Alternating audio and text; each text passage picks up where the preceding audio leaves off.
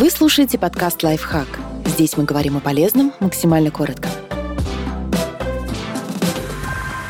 Какими качествами и умениями должен обладать настоящий лидер? Работайте над собой, чтобы за вами тянулись. Самоконтроль. Нельзя управлять людьми, когда вы не можете управлять собой. Если руководитель часто теряет самообладание и вообще не с подчиненными переходит на крик, вряд ли команда будет сплоченной, а сотрудничество – продуктивным энергичность и энтузиазм. Бездействие ведет к неудачам. Даже в случае провала настоящий лидер должен уметь ободрить команду, поселить веру в успех и мотивировать сотрудников на движение вперед.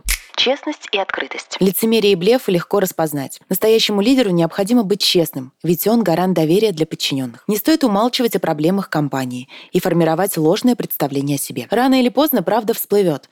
Можно оказаться в очень щекотливой ситуации и потерять авторитет готовность взять на себя ответственность. Лучше сделать и в случае неудачи попробовать еще раз, чем не сделать вовсе. Бездействие и перекладывание ответственности за принятые решения хуже, чем неверный шаг и признание ошибки. Однако брать на себя ответственность не значит пренебрегать идеями подчиненных и выполнять всю работу в одиночку упорство и выносливость. Способность неуклонно следовать цели и справляться с трудностями на пути к желаемому результату отличает хорошего руководителя от посредственного. Сила воли, твердость и смелость придерживаться выбранного курса помогают достичь цели.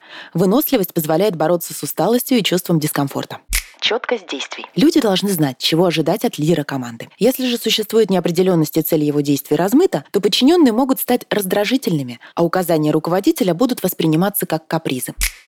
Подписывайтесь на подкаст «Лайфхак» на всех удобных платформах. Ставьте ему лайки и звездочки, оставляйте комментарии. Услышимся!